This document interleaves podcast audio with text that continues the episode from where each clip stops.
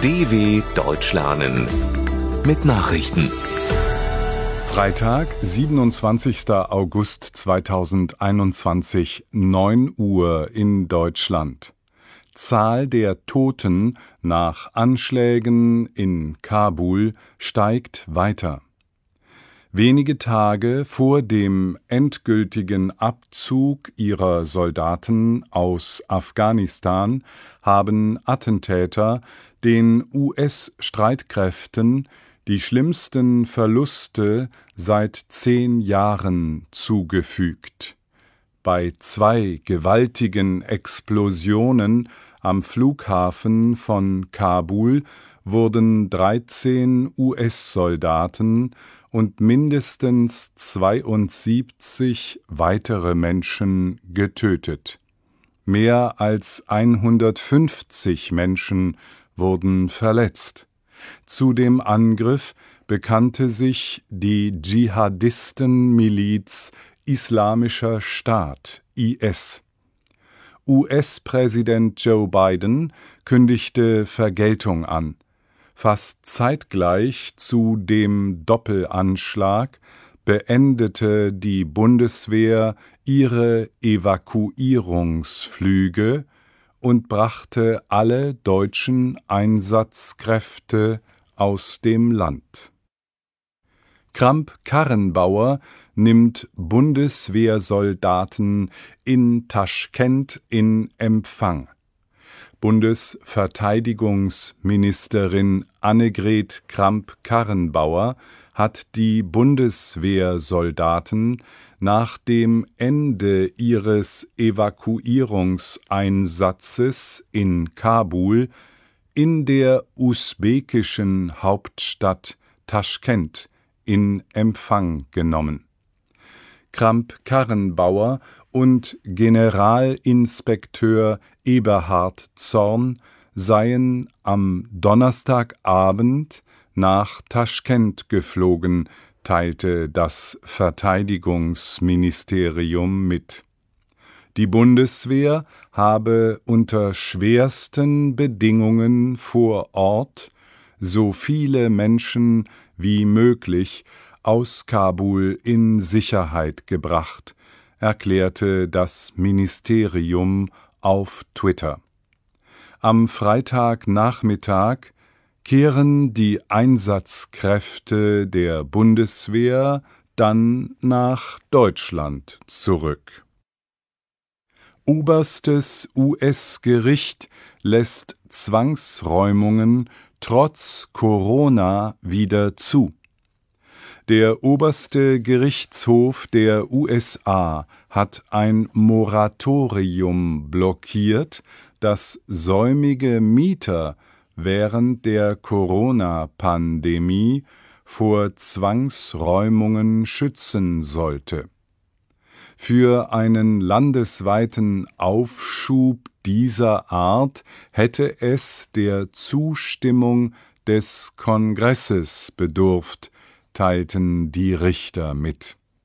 Experten zufolge könnten nun Hunderttausenden Mietern in den USA Räumungsklagen drohen. Das vorläufige Moratorium war Anfang August von der US-Gesundheitsbehörde CDC wegen der ansteigenden Corona-Infektionszahlen verfügt worden, nachdem eine bisherige Regelung ausgelaufen war. Sie sollte bis Oktober gelten. Corona-Zahlen und Inzidenz in Deutschland erneut deutlich gestiegen die Sieben-Tage-Inzidenz bei den Corona-Neuinfektionen in Deutschland ist erneut gestiegen und liegt nun bei 70,3. Wie das Robert Koch Institut in Berlin mitteilte, wurden bundesweit binnen 24 Stunden 12.029 Neuinfektionen registriert. Die Sieben-Tage-Inzidenz gibt die Zahl der Neuinfektionen pro 100.000 Einwohner innerhalb einer Woche an. Der Wert steigt in Deutschland seit Wochen wieder stetig an. Deutschland befindet sich nach Einschätzung des RKI inzwischen am Beginn der vierten Corona-Welle. Auch jüngere Altersgruppen sind diesmal stark betroffen. Barnier will Macron bei Präsidentschaftswahl in Frankreich herausfordern.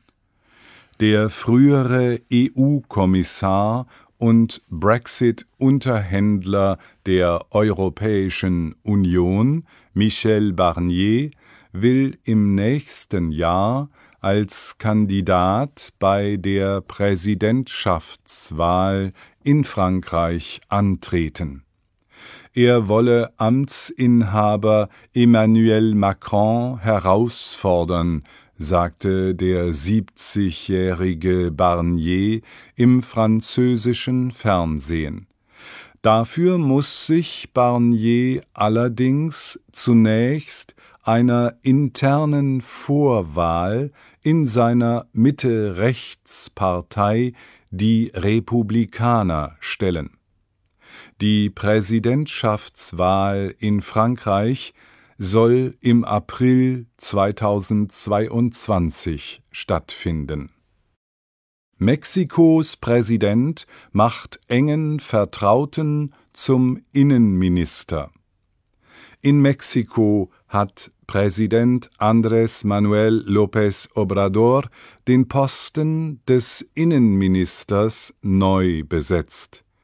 Die bisherige Amtsinhaberin Olga Sanchez Cordero, eine frühere Richterin am obersten Gerichtshof, wird abgelöst von Adan López Hernández. Der Gouverneur des Bundesstaates Tabasco gilt als Freund und Vertrauter des Präsidenten.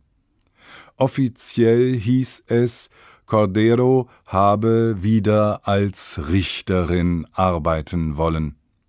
Beobachter vermuten aber, dass López Hernández als Innenminister für eine Kandidatur bei den nächsten Präsidentschaftswahlen aufgebaut werden soll mehr als 100 in Nigeria entführte Schüler wieder in Freiheit.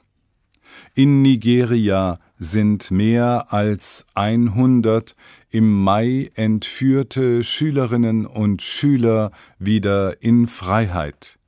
Der Leiter der Einrichtung im Nordwesten des Landes Abubakar al-Hassan sagte der Nachrichtenagentur AFP, es seien sechs der Schüler in Gefangenschaft gestorben, 15 weitere hätten im Juni fliehen können. Genaue Zahlen, wie viele Kinder und Jugendliche befreit wurden, nannte er nicht. Er gab jedoch an, keiner der Schüler sei mehr in Gefangenschaft. Er machte keine Angaben, wie die Gefangenen befreit worden waren oder ob ein Lösegeld bezahlt wurde. Soweit die Meldungen von Freitag, dem 27.08.2021. dw.com/langsame Nachrichten